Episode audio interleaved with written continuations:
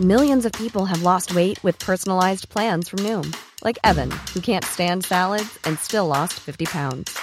Salads, generally, for most people, are the easy button, right? For me, that wasn't an option. I never really was a salad guy. That's just not who I am. But Noom worked for me. Get your personalized plan today at Noom.com. Real Noom user compensated to provide their story. In four weeks, the typical Noom user can expect to lose one to two pounds per week. Individual results may vary. Here's a cool fact a crocodile can't stick out its tongue. Another cool fact you can get short term health insurance for a month or just under a year in some states. United Healthcare short term insurance plans are designed for people who are between jobs, coming off their parents' plan, or turning a side hustle into a full time gig. Underwritten by Golden Rule Insurance Company, they offer flexible, budget friendly coverage with access to a nationwide network of doctors and hospitals. Get more cool facts about United Healthcare short term plans at uh1.com. Welcome to the Badass Women's Hour podcast. Three women, one podcast, and a whole load of badass. I'm Harriet Minter, and I'm here with Natalie Campbell and Emma Sexton, and this is the best of our talk radio radio show. This week, we are looking at the news, including why a bill to make upskirting illegal did not get through the Houses of Parliament, and should somebody say you are looking good? What do we think about that? Plus, it's been a year since the fire at Grenfell Tower. We meet one of the locals who tells us about what the community is feeling today and what he hopes for in the future. One, two, three, four!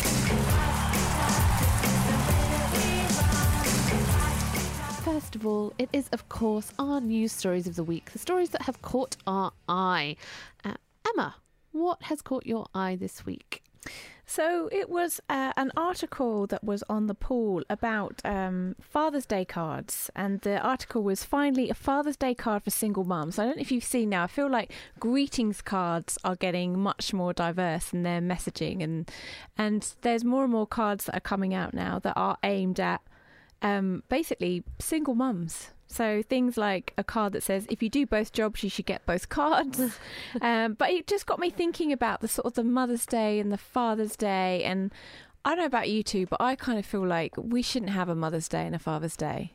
I feel like we should have a Parents' Day or a Family Day, but I don't feel like we should have a Father's Day and a Mother's Day. Interesting. Nat, Well, I'm Day, trying to work out what the origin is. I'm guessing it was something religious. I Uh, reckon it was Clinton cards and a So marketing fa- department. Yeah, no, Father's Day is definitely Clinton cards and the marketing department. Mother's Day, I think, was traditionally the one day a year that mothers literally got off. That was how it was created. So it was, Also, a, it was a, a societal Yeah. thing. Yeah. Okay. Um, so the thing that I found really interesting about this was I was in a card shop buying a card for my dad the other day, and I was looking at the cards on display for fathers, and I just thought it was really bizarre. So the offerings all said things like. Happy Father's Day, Dad. That's enough emotion for now. Let's go back to the football. or, I suppose I should send you this card. Now, can you lend me a fiver? There was, there wasn't a single card that was like, Happy Father's Day, Dad. I really love you. Or happy father's day dad. You're doing a great job.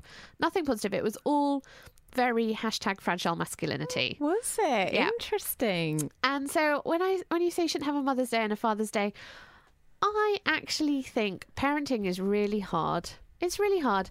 I think it's quite sad we only get one day a year to celebrate them anyway. Um, so i think it's great. Have a mother's day. Have a father's day. But don't you think it's a bit Appreciate what they do. insensitive to like I, I don't know if you've grown up without a dad or your dad's been a total or you know you have a parent who's just not been a great parent and then it's kind of in your face isn't it Father's Day and Mother's Day? Nat what do you think? Well, I just did some research. and Mothering Sunday is the fourth Sunday of Lent. Uh, although it's often called Mother's Day, it has no connection to the American festival of that name. Traditionally, it was a day when children, mainly daughters who had gone to work as domestic servants, were, were given a day off to visit their mother and family. And then, transversely, Father's Day, again a US creation, um, was celebrated in Washington uh, from 1910. A woman by the name of Sonora Dodd came up with the idea of honoring and celebrating her father while listening to a Mother's Day sermon at church. So, again, this has come via Google. So, um, Thanks, I think we need to, you know, take it with a pinch of salt. But I, I'm slightly with you, Em. I, I think we should just celebrate the people that raise us because some- it might not actually be your mother or father Yeah. that, that, that raised Yeah. you. Yeah. So why not just have a What day to celebrate? grandma or your exactly. There's no grandma's day, really. No. I guess you can lump it in with Mother's Day. But then do we have to create days for everybody? No, and so I just think actually just using it as an op- as an opportunity to celebrate. You could have Family Day. Why not turn you. Mother's Day and Father's Day into Family Day? What happened if you grew up without a family?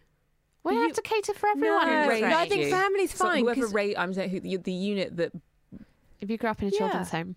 that's still a yeah, unit. but you still have raised you. friends that you would call your family. Hang on a minute. You Blue, your dog is your family. I could have a day for Blue. Oh, yeah, That's true. You Yeah. would- you know, you could have a nice family outing, the two of you, in some woodland somewhere. I'm, I'm, I feel both. like sure peop- Family Day is the way forward. people at home are like, "This is absolute rubbish. We need to celebrate Dad. Well, we need to celebrate Mums." I Tweet can, I us can and let us know. now. But we think let's turn it into Family Day. I'm with you, Emma. Yeah. I don't know. I like Mother's and Father's Day. We want to know what you think. Do you think we should keep Mother's Day, Father's Day, or should we just have a family day? You can tweet us at Talk Radio.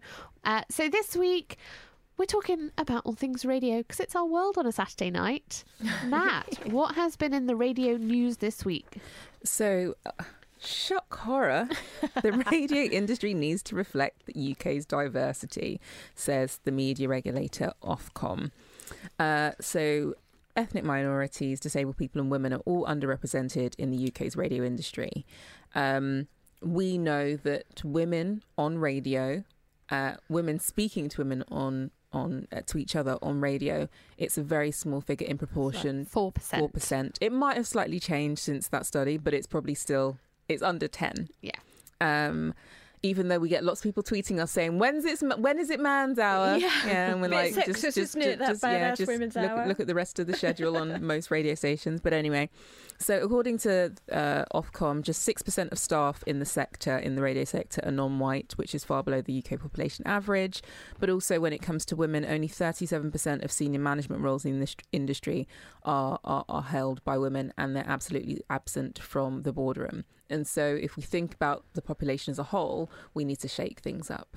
Mm, okay, so we did ask you what you thought about Father's Day and whether or not we should keep it. Steve from Croydon has some views. Hi, Steve. Steve. Oh, hi there. Yeah, I was listening to you girls, and I've listened to you before. If it's been Ah, the girls you. on before, and I thought you were really good, but I You're thought happy. straight away a little bit of man bashing coming in. from the fathers. I thought, oh, here we go. you know, I mean, you've got to remember there are a lot of terrible mothers out there. And a lot of terrible women that do cheat and having affairs and all that and all the rest of it.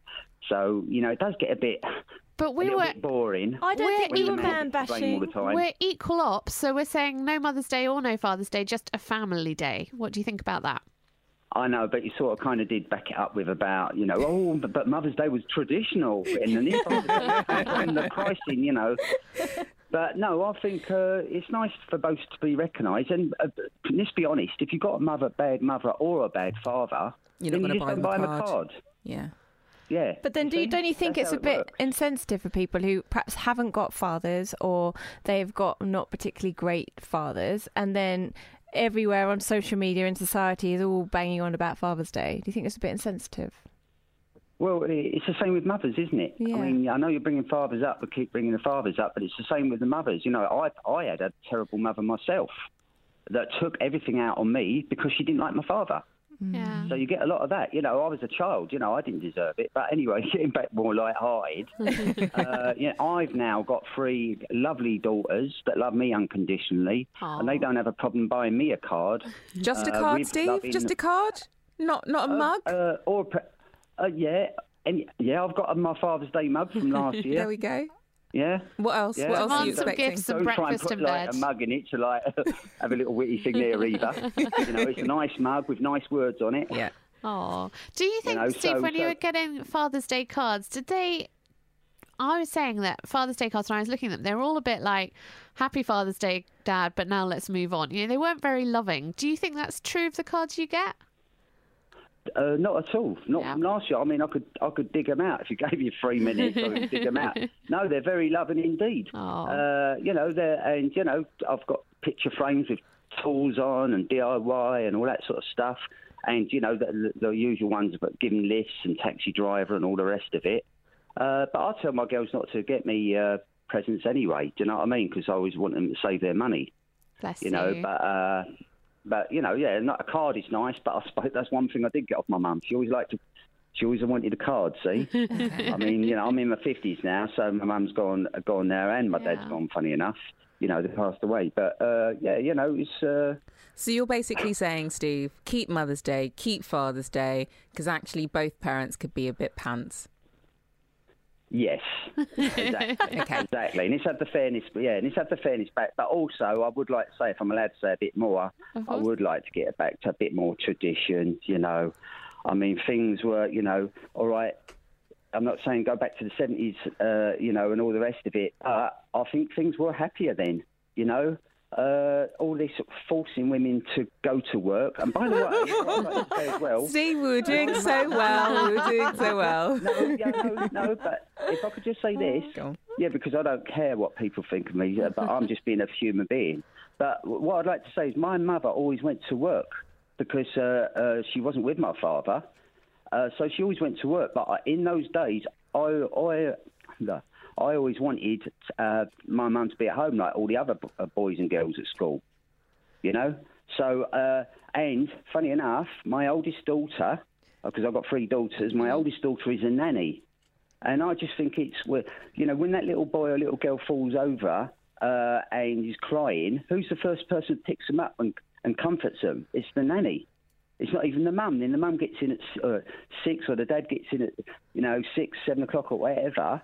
And I, I, I think this is. It's an interesting I think- is question, though, more- isn't it, Steve? Why I'd couldn't to it be say- the I know I'm going off the subject a bit, but is it more important to answer phone calls and for, for Goldman Sachs or something, and to put something in the computer? Is that more better than being a being a parent? I'm not sure that it is, Steve, but I would ask the same question. Says surely if it's more important to be a parent than answer phone calls at Goldman Sachs, isn't that not the same for men and women? So shouldn't dads be staying Both at home? Yeah, and also it's about choice. Well, no. Why should it be? Because the tradition was, I mean, you know, if, if you got in the animal kingdom, oh, oh God, we only got three hours, Steve. Steve, when we're relying on lions to make our argument, Steve, we're going to have to let you go. but we did like your point about keeping Mother's Day and Father's Day. Thank you. Thanks, Steve. so, Mother's Day and Father's Day. Steve thinks we should keep them. I think we should keep them. Although now I realise that I'm starting with Steve, I'm like, oh, was I right? but we'd love to know what you think. Tweet us at Talk Radio and tell us. Um, but now we're going to be talking about upskirting. So, the issue of upskirting, if you don't know what that is, uh, it's essentially taking a picture of someone's, I'm going to say, nether regions up their skirt without them knowing. Who does this and why? It seems bonkers, but apparently it's on the increase. If you were listening to the show about a month or so ago, you would have heard Gina Martin, who has been campaigning to make upskirting illegal in England and Wales in line with Scotland, talking to us about why it is so difficult to get it through Parliament. Yesterday, the bill finally went to Parliament for a vote, and it got voted down by one MP much to the horror of everyone. So, this was Conservative MP Christopher Chope, and essentially it's a Private member's bill, so it goes to the House. Everyone kind of agrees with it, and they just vote it through.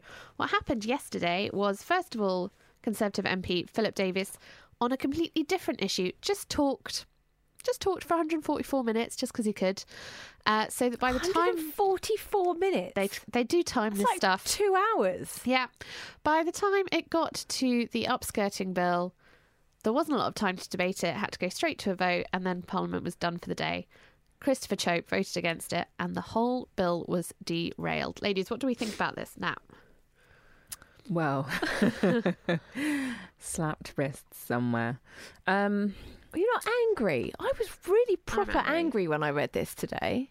but the bottom line is the bill's going back on the 6th of July. Okay. And now everyone knows what the tactics are. There are ways of getting around it. I think what it does highlight is the things that MPs and other people in, in the houses can do to derail bills. I don't think anyone thought you could just talk your way through to stop a bill getting onto the floor. I wonder how many other things this has affected. But anyway, that's a, that's a digression. It will go back to the House on the 6th of, 6th of July, and it means that actually uh, it needs to be the first bill that goes to the floor. It means that MPs will need to turn up Yeah, but you know what? I'm I'm annoyed because Christopher Chope, Philip Davies, they get paid roughly seventy seven thousand pounds a year Mm-hmm.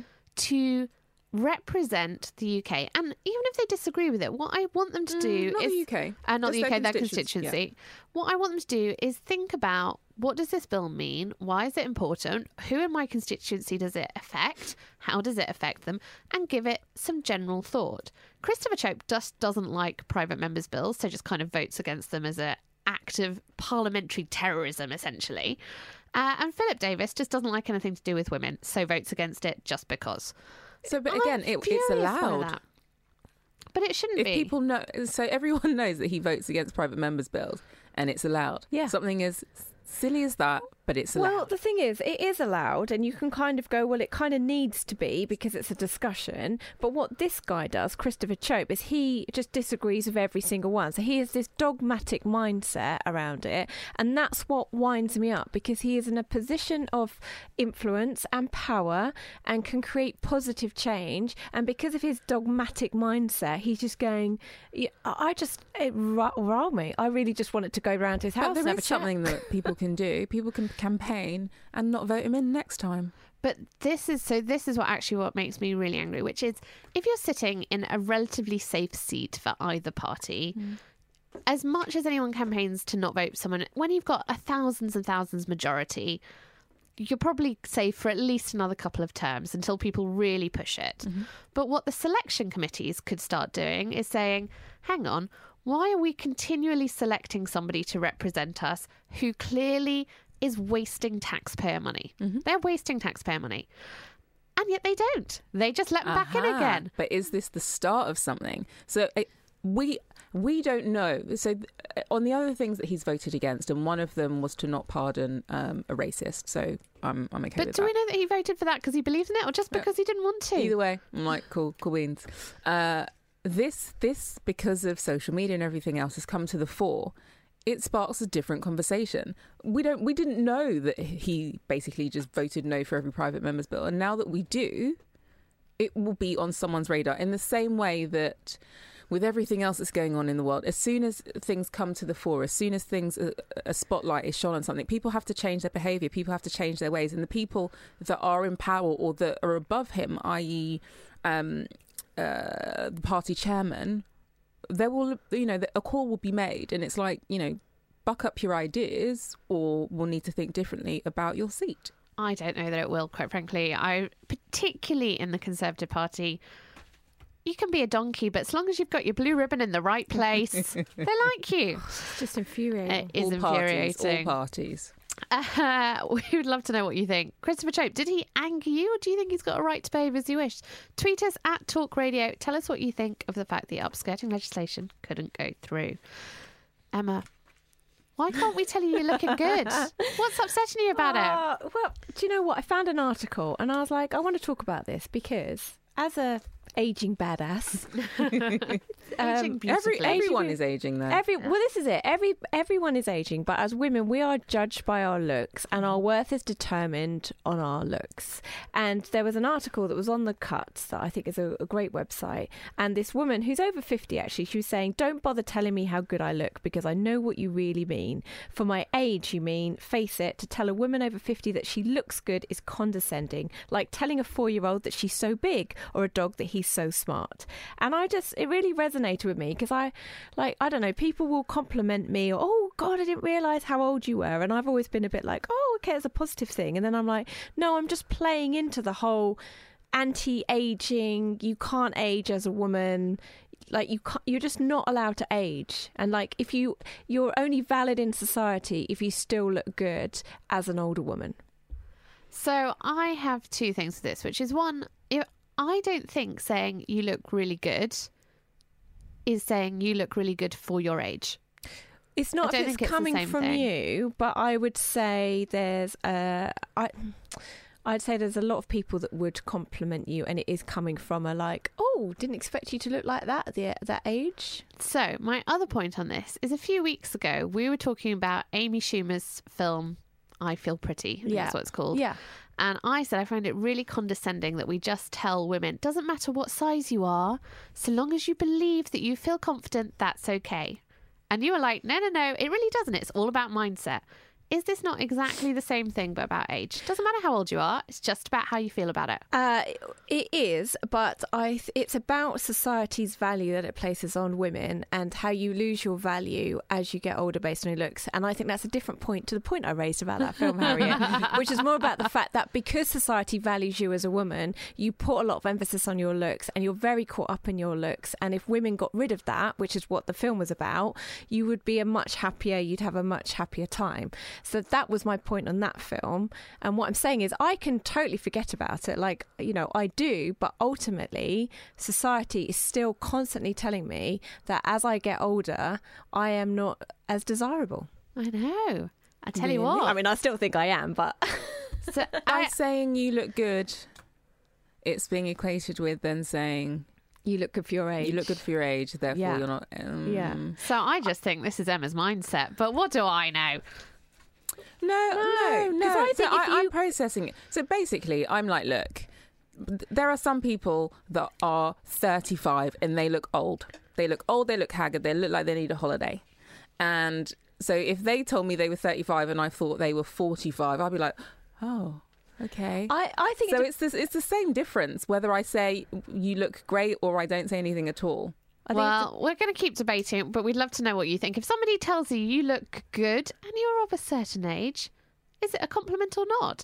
Tweet us and tell us at Talk Radio. Would you take it as you look good for your age, or would you just take the compliment? We'd love to know. There's never been a faster or easier way to start your weight loss journey than with PlushCare. PlushCare accepts most insurance plans and gives you online access to board-certified physicians who can prescribe FDA-approved weight loss medications like Wegovy and Zepbound for those who qualify. Take charge of your health and speak with a board-certified physician about a weight loss plan that's right for you. Get started today at plushcare.com slash weight loss. That's plushcare.com slash weight loss. plushcare.com slash weight loss. Even when we're on a budget, we still deserve nice things. Quince is a place to scoop up stunning high-end goods for 50 to 80% less than similar brands. They have buttery soft cashmere sweaters starting at $50, luxurious Italian leather bags, and so much more. Plus, Quince only works with factories that use safe, ethical, and responsible manufacturing. Get the high-end goods you'll love without the high price tag with Quince. Go to quince.com slash style for free shipping and 365-day returns. Spring is my favorite time to start a new workout routine. With the weather warming up, it feels easier to get into the rhythm of things. Whether you have 20 minutes or an hour for a Pilates class or outdoor guided walk, Peloton has everything you need to help you get going. Get a head start on summer with Peloton at onepeloton.com. Across the UK, online and on DAB. Badass Women's Hour XL on Talk Radio. Now, June 14th marked the one year anniversary of the Grenfell Tower fire. And a year on, uh, the investigation is still going on. There's still anger and upset and hurt within the community. Um, and we're still thinking about how we all, as a city and as a country, process it. So this week, we were really honoured to have local youth worker and a man who has been capturing the stories, I guess, of locals within that community. Uh, Daniel Renwick came and joined us and talked about the impact of the Grenfell fire a year on. Hi, Daniel. Hi there. Uh, thanks so much for joining us. Um, can you tell us a little bit about, I guess, how the community is feeling a year on and, and, and what the atmosphere is like in the area at the moment? I mean, I think, especially after the 14th, there was a very big build up in the area. Yeah. Um, it's been a very emotionally charged year for a lot of people. So I think that what happened on Thursday was a really, uh, it meant a lot. And it kind of feels that people are kind of winding down a little bit now. And there's some, to some to some end the kind of need for respite after all of this because it's quite hard to build up, especially with people flashbacks or the Yeah. media engagement and the amount of media attention. It very much feels like it was last year. So, and I think the community have dealt very positively with that actually. And that it is interesting you mentioned flashbacks there because obviously one of the things that we know is that lots of people from that community are suffering from PTSD, there's anxiety, there's stress. Do you think the media attention and the build up around last week has that has it helped with the grief in any way, or or do you think people are still processing? I think it depends. Mhm. It really does depend on the journalist and the nature of the piece that they're doing and what they seek to achieve from what they're doing and how that end product looks when the community look at it. Uh, sometimes we've had great pieces done, and Yeah. sometimes we've had horrible hit pieces done, and it's just it's very hard to know. And that kind of breeds tensions. But the media attention itself has been uh, voyeuristic at points, and it has sought to kind of it has it has led to community issues, right? Grenfell United kind of had to organise amongst themselves the bereaved and survivors because of the onslaught of media attention. And I know many survivors who had to change their number countless times since the fire because people would give out their numbers, and once the me- once the media had your number, it just Yeah. continued. And that level of harassment when you were going through all of those things was not helpful. So, I mean, you can tell a very negative story of the media, but at the same time, there's a positive story we can tell as well. It just depends. that was one of my questions to Jackie. Actually, was um, is the media giving us, you know, the people like us who are, are not necessarily involved in the community, get, getting out the right stories in the right way? And I know that you've produced documentaries, but and there's been some documentaries uh, a year on. But do you think we're we're getting the right stories? Do you feel that people are are, are being heard and the media is not necessarily distorting those in the wrong way? I think that some of the documentaries produced over the, for, the year have been exceptional. I think the Grenfell, the BBC documentary, an hour and a half long, is actually exceptional in its depiction of the community. I think it's very sensitive and it covers most angles very well. Uh, the Guardian's 15 minute documentary that it released on residents of the Silchester estate was also very touching, beautifully filmed. Um, but then you have things like Andrew O'Hagan's The Tower, which is abysmal in my opinion. Um, it makes some serious points. It tells some home truths, but it tells the council's narrative more than it does anything else, and it uh, feels very uh, exploitative to the people who believed him when he said that he wasn't going. He wanted to tell and champion the community story. A lot of people read that piece and had a very, uh, but they were hurt by it, and I think it's important that we go forward with a level of understanding that not all journalists are going to be as sensitive to what the community wants told, and that some people will want to tell their story. Um, And there is also the council's story, right, which is as a journalist, if you're telling one side, you have to represent the other. Um, we heard from Jackie just before that she really feels the council is kind of turning up and paying lip service to listening, but they're not really then acting on it. Has that been your experience as well? I mean, I think there has to be a deeper analysis of the council, mm-hmm. right? Like the, Andrew Hagan goes to some level there, right? There's Yeah. some stuff that he says that's quite sobering and it's worth engaging with, but it's a conversation, right? Now, what we look at with the council, with the council, is the council eviscerated its services for a very long period of time. It has a culture of using the third sector as a conduit to mm-hmm. fulfil its obligations of state, but th- those lines of communication broke detrimentally after the fire, and very few uh, services actually had an engagement with the council in any meaningful sense. And so there was this kind of autonomy, this work of necessity that was done with no coordination from local or central government. But the position of the local authority was not exactly helped by central government, who made promises that it, the, the local authority couldn't keep and didn't make central government funds available. So, I mean, there's a definite, I mean, I would not by any means want to absolve responsibility of RBKC, but you have a very complicated picture there that really does challenge central government. Can you give us some example of promises you think were made but not kept? So take the housing people within three weeks that Theresa Mhm. May said, right? Now, uh, in the BBC documentary, there's Robert Atkinson, the leader of the Labour group in RBKC, is talked talks about calling Paget Brown after he sees Theresa May say that. And he says, How the hell are we going to do this? Or how the hell are you going to do this? And he said, I don't know, I wasn't told, right?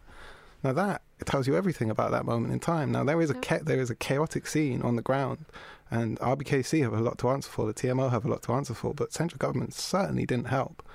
And they, I mean, look at the end of the day, there were offers made to a lot of the survivors uh, of housing, but they rejected them. Right? Why would they reject them? Because they didn't want to live in high-rise estates, or they didn't want a view of Grenfell, or they had uh, family with access issues, or they were worried about the lifts, or whatever it was. So nobody wants to be moved so fast unless you're going to make certain things available. And there's been so much misreportage of all of those things that I mean, it's going to be a process for people to find a long term home. And it is scandalous how long it has taken, but it certainly was not helped by government rhetoric. Do you think there's now almost become a bit of a culture of actually we've waited so long for this now? I'm not going to move unless it's right, and I, you, the kind of the goodwill there has gone because people feel like they've been mucked around. I think that's just, I mean, it's the nature of tenancies now. Yeah. People are fearful, right? Because there's an attack more widely on social housing. The Conservatives talk about nudging people, or we talk about turning generation rent into generation buy, and all of these kind of platitudes. And we have shared ownership schemes. We're always, always encouraging people. And the thing is that people on in council housing are feeling like they're being written out because you get these short term tenancies now, everything's changing. So when something like Grenfell happens, you're going to be very careful as to what you sign up to or what temporary actually means, right? And I think these fears and the culture, the political climate that we exist within in regards to social housing hasn't exactly helped the situation. And I think that in many ways there could have been central government intervention, both in regards to the insulation and cladding that was on 300 public buildings, many of them schools, hospitals, and high-rise estates across the country. And when Theresa May finally, after bending to the pressure from Grenfell United, actually makes those funds available, she takes it from the housing budget itself. So there's no new funds made available. And that's shocking to because when we're dealing with the Grenfell situation on the ground, it was at that time that Theresa May makes a billion available to the DUP, right? Mm, so, yeah. what are, what are we do, what are we talking about when we talk about political priorities here? There's clearly something coming from central government that means that you pay lip service, but at the same time you don't make the funds available. And if you do, you're going to take it from the same pot. Mm. So we're going to have less houses now because we've had this scandal of deregulation that has led to combustible materials being wrapped around buildings. It's insane. Emma. Um, so some of the can you tell us a bit about the documentary that you that you made called "Failed by the State"? Mhm. So me and Ishmael Francis Murray. F- Ishmael was born in Grenfell Tower. He was supposed to be here today, uh, and there's a very vocal kind of member of the estate still. Um, and we engaged a couple of months after the fire. A friend of ours introduced us, saying that we were talking similar stuff. We talked about blogging or vlogging or making a podcast or something, and then uh, new company that my friends were starting up approached me, um, and they uh, they at first I was supposed to get Loki, the uh, rapper, to kind of head it up, but his schedule didn't work, so it mm-hmm. became Ish at the last minute. I literally called Ish on a Friday night. We began shooting on the Monday, and we didn't really prep it, so we shot for five days. And it was this pretty much a kind of reflection of a five day period, though it doesn't really do that in the film. We separate it into three parts and we try and deal with the antecedents to the fire, which is a kind of history of managed decline and social cleansing and framing that and then looking at Grenfell and the failure of state, and then afterwards looking at the silent marches and the quest for justice. So we kind of try and build uh, into three 10 minute pieces. Oh, well, it comes to about 24 minutes in total, actually. So it's it's quite short, um, but uh, it's the, the reception for it's been relatively small. I mean, it was a startup company funded by uh, RT that put it onto YouTube, and we got a couple hundred thousand views. But Wow. Yeah. uh, Great that you've got the power to tell the Be stories. impressed by that. Yeah. Could you tell us a bit more about these silent marches? Because I didn't realise the silent marches, whether that might have been ignorance on my part, that these silent marches were happening till I watched some of the documentaries in the past couple of weeks. That this is a silent march that happens every month, is it? it's on the 14th of the 14th of every month. Yeah. Right. So the route's changed a couple of times. Uh, the first silent march happened on the Monday after the fire. It was organised by a number of individuals. Uh, Ishmael, uh, Ishmahil Blagrove uh, kind of led the charge. But then after that, on the 14th of July, there was a silent march that went from Al Manar, the mosque, down to the Wall of Truth. And then a new route was taken up, and Zeyad Cred, who has organised the marches ever since, has kind of taken ownership of that and really done a great job of kind of carrying the community and building a sense of unity. And it is very much in the kind of history of non-violent struggle, and he sees that, and he's taken out a lot of the more vitriolic language and builds something that is more unified. And it's kind of it's very interesting because it suits the mood of North Kensington at this moment in time and the affected communities.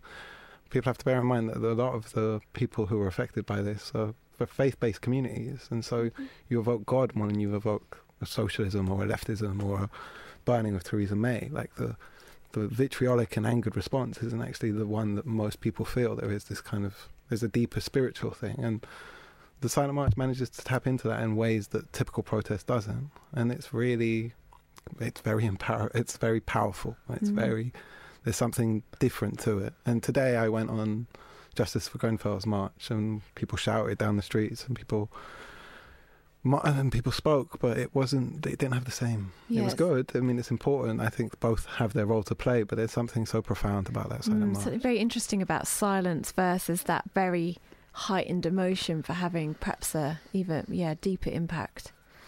I think people people respond differently, and it brings out different communities, and people feel more included when they don't necessarily feel that they're being sloganized or made a conduit for another radical leftist organization. Mm. Because that's a lot of the time what happens. You go out because you genuinely care about an issue, but you're holding a placard that's a political parties, and you realise you're part of a bigger agenda, and that isn't the case with the silent march. And actually, there is a culture of please be respectful enough to come down and just talk about Grenfell. Mm. Uh, and I think that is something that is Is is there other things that, that we can do? It feels like at the minute there's a lot around, you know, the community, the survivors, um, you know, the governments, the local authorities. Is there anything that you know what we can do as individuals to help support what's going on with these communities to um, keep their keep their their stories coming out? Is there anything that we can go to or support, or are people still taking donations? What's happening at the minute? Um, look, I think I think there's a number of things that people can do long term, and it all depends on what your sphere of influence is and where you feel you have agency.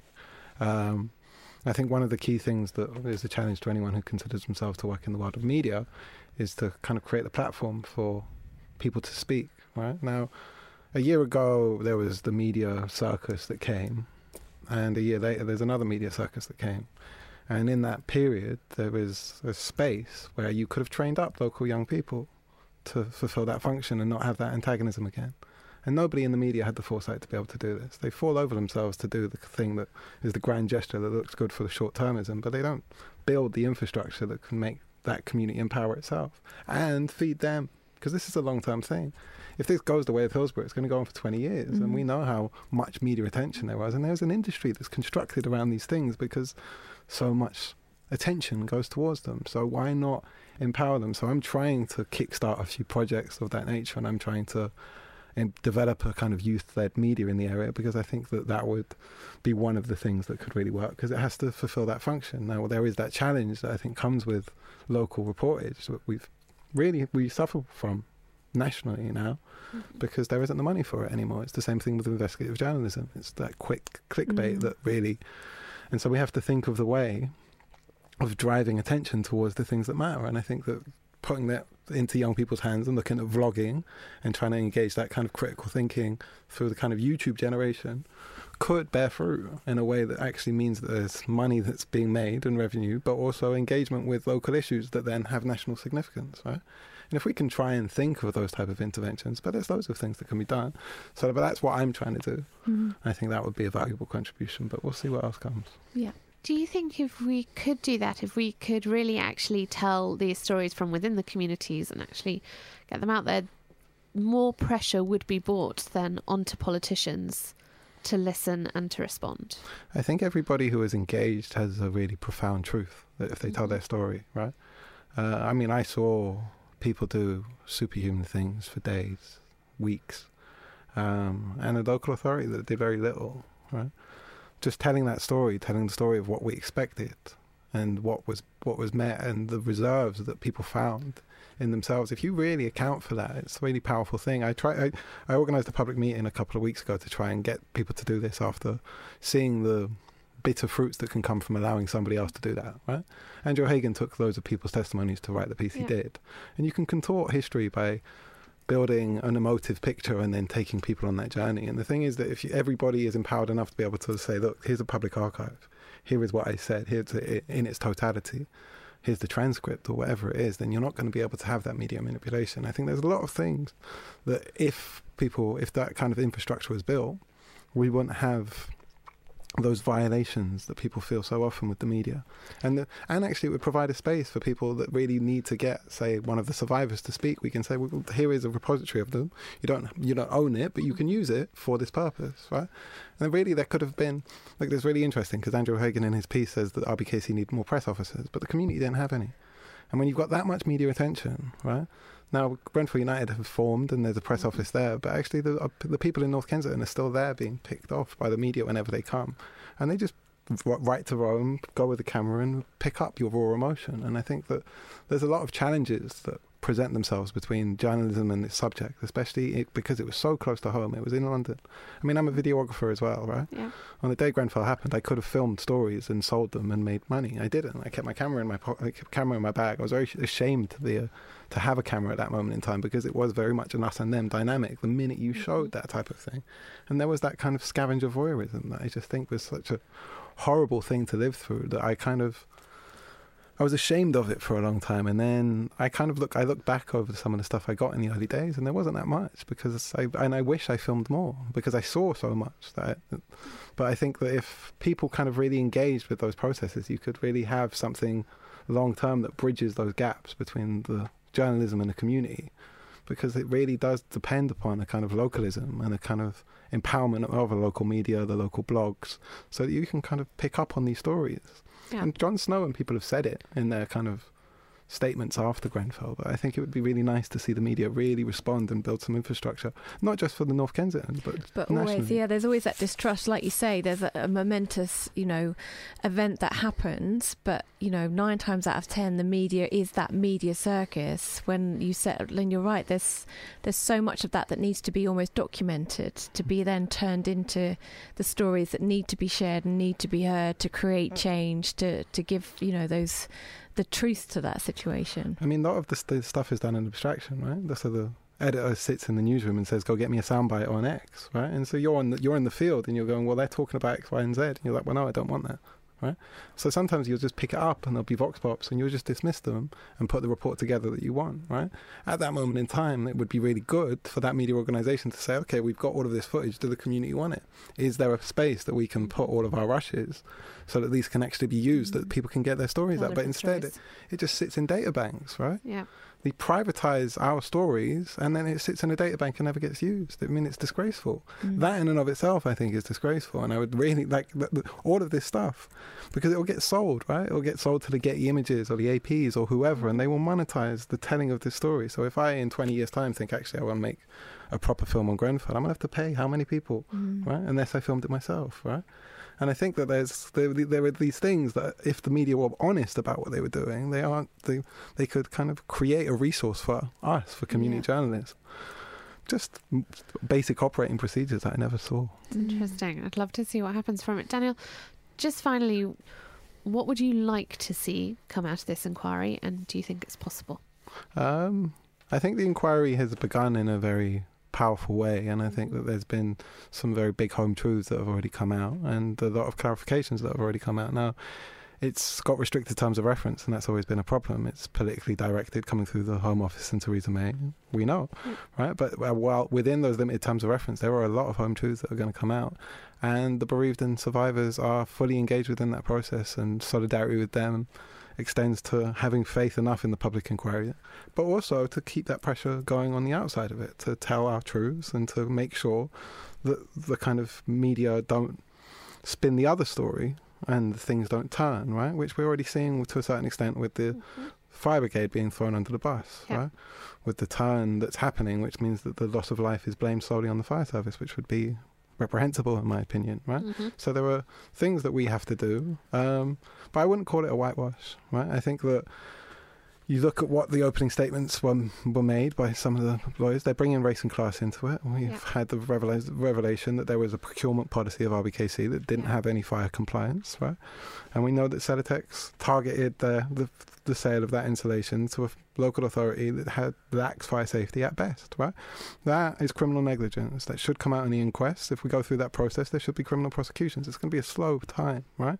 But I think if you connect those dots, I don't think you can just put. I don't think there's many ways that you can see accidental death here, right? I don't think that if you tell the truth, you're not going to come across the fact that a redevelopment wrapped that building in 30,000 litres of petrol right? And the reason that was done was because fire safety standards were being torn apart because of deregulation and exploited by private enterprise who saw opportunity and didn't see people's lives at danger. They just it went out of the spreadsheet. Excel spreadsheets don't account for the, the, risk of human life enough, and there was not a risk assessment done. There wasn't compliance. There should have been investiga- independent investigations. There was a culture of contempt that led to something abominable happening in the centre of one of the richest cities in the world. And it should never ever happen again. So you think we're going to see criminal prosecutions for manslaughter from this? I hope so. Right? I hope so. I don't think that you can look at this with a rational mind and not see it. I think you'll see corporal manslaughter. I think that's the way they'll go. But I think that there is criminal negligence. That's my personal opinion. Fantastic. This is Daniel Renwick, youth worker and videographer, uh, talking to us about Grenfell a year on. Daniel, thank you so Thank much you for for- joining us. One, two, three, four. This has been the Badass Women's Hour podcast with me, Harriet Minter, Natalie Campbell, and Emma Sexton. If you want to hear more from us, you can come follow us on social media at Badass Women's Hour HR, um, or leave us a review and tell us how much you love us. We really need to feel the love. Five stars should do it. Hey, it's Paige DeSorbo from Giggly Squad. High quality fashion without the price tag. Say hello to Quince. I'm snagging high-end essentials like cozy cashmere sweaters, sleek leather jackets, fine jewelry, and so much more. With Quince being 50 to 80% less than similar brands. And they partner with factories that prioritize safe, ethical, and responsible manufacturing. I love that. Luxury quality within reach. Go to quince.com slash style to get free shipping and 365 day returns on your next order. Quince.com slash style. Mom deserves the best, and there's no better place to shop for Mother's Day than Whole Foods Market. They're your destination for unbeatable savings, from premium gifts to show-stopping flowers and irresistible desserts. Start by saving 33% with Prime on all body care and candles. Then get a 15-stem bunch of tulips for just $9.99 each with Prime. Round out Mom's menu with festive rosé, irresistible berry chantilly cake, and more special treats. Come celebrate Mother's Day at Whole Foods Market. Planning for your next trip? Elevate your travel style with Quince. Quince has all the jet setting essentials you'll want for your next getaway, like European linen, premium luggage options, buttery soft Italian leather bags, and so much more. And is all priced at 50 to 80% less than similar brands. Plus, Quince only works with factories that use safe and ethical manufacturing practices. Pack your bags with high-quality essentials you'll be wearing for vacations to come with Quince. Go to quince.com slash pack for free shipping and 365-day returns.